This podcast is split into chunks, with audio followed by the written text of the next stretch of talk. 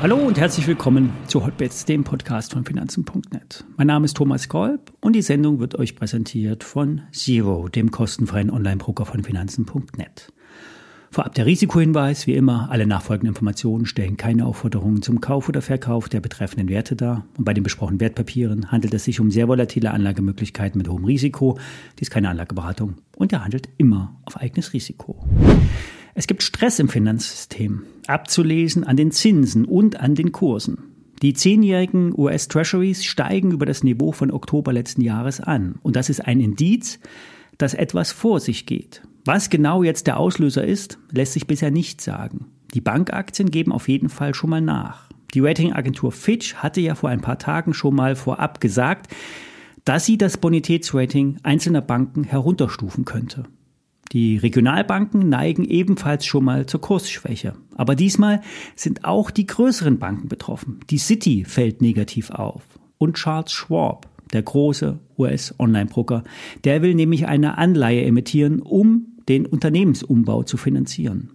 Und der Renditeanstieg, der geht mit Kursverlusten bei den Anleihenkursen einher und die wiederum in den Bilanzen der Banken liegen und theoretisch im Wert abgeschrieben werden müssten. Dass die Dinge dann nicht endlich, schlussendlich aus dem Ruder laufen, dafür hat bisher immer die amerikanische Notenbank gesorgt. Und diesmal könnte es auch so sein, indem sie Liquidität ins System pumpt. Und Liquidität fließt am Ende am schnellsten in den Aktienmarkt und könnte dann die Kurse wieder heben so eine Ableitung. Ob es diesmal wieder so kommt, wir wissen es nicht. Bekannt ist, morgen beginnt eine Notenbanktagung in Jackson Hole, eine Plattform der weltweiten Zentralbanken, um über Zinsen und Marktverwerfung zu sprechen, beziehungsweise dann am Ende Beruhigungspillen an den Bondmärkten zu verteilen. Eine unschöne Entwicklung gibt es für den Immobilienkäufer in den USA. Die Hypothekenzinsen steigen weiter an auf 7 Prozent. Mit 7 Prozent lässt sich ein Haus nicht finanzieren. Das ist unmöglich. Wir haben in Deutschland ungefähr 4,4 Prozent.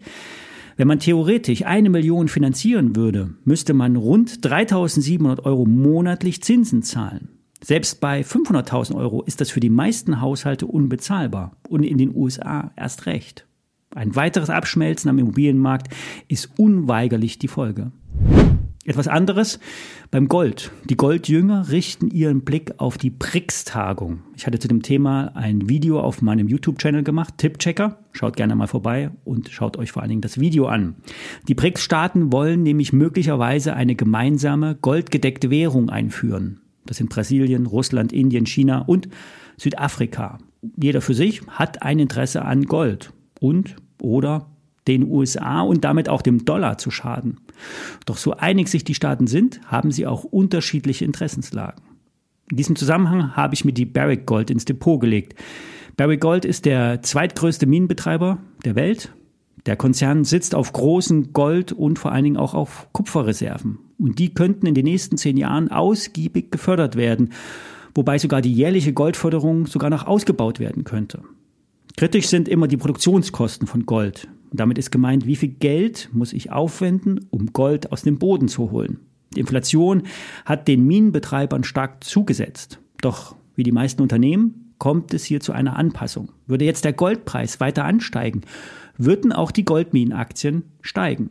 Barry Gold hat bei 15,50 Dollar eine gute Unterstützung. Es gibt einen Aufwärtstrend von den Tiefskursen von 2015, 18 und 2022. Und hält diese Trendlinie, gibt es Potenzial.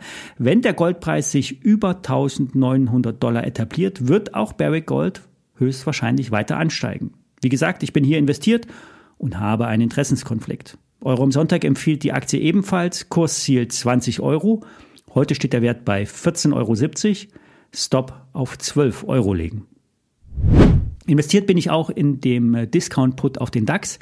Wie am Montag angekündigt, habe ich bei 15.800 Punkten eine erste Position gestern aufgebaut. Die WKN lautet Paula Emil 9, Kaufmann Theodor Theodor.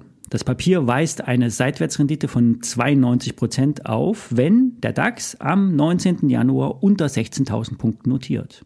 Das Wertpapier äh, werde ich nur aus Trading-Gesichtspunkten einsetzen. Bei 16.000 Punkten würde ich im DAX nochmal eine weitere Position eingehen, um schlussendlich das Ziel bei rund 15.300 Punkten im DAX ähm, anzuvisieren. Das Papier weist grundsätzlich ein geringeres Risiko auf, als äh, mit einem Knockout-Papier short zu gehen. Aber am Ende macht immer die Menge das Gift, riskiert also nicht zu viel.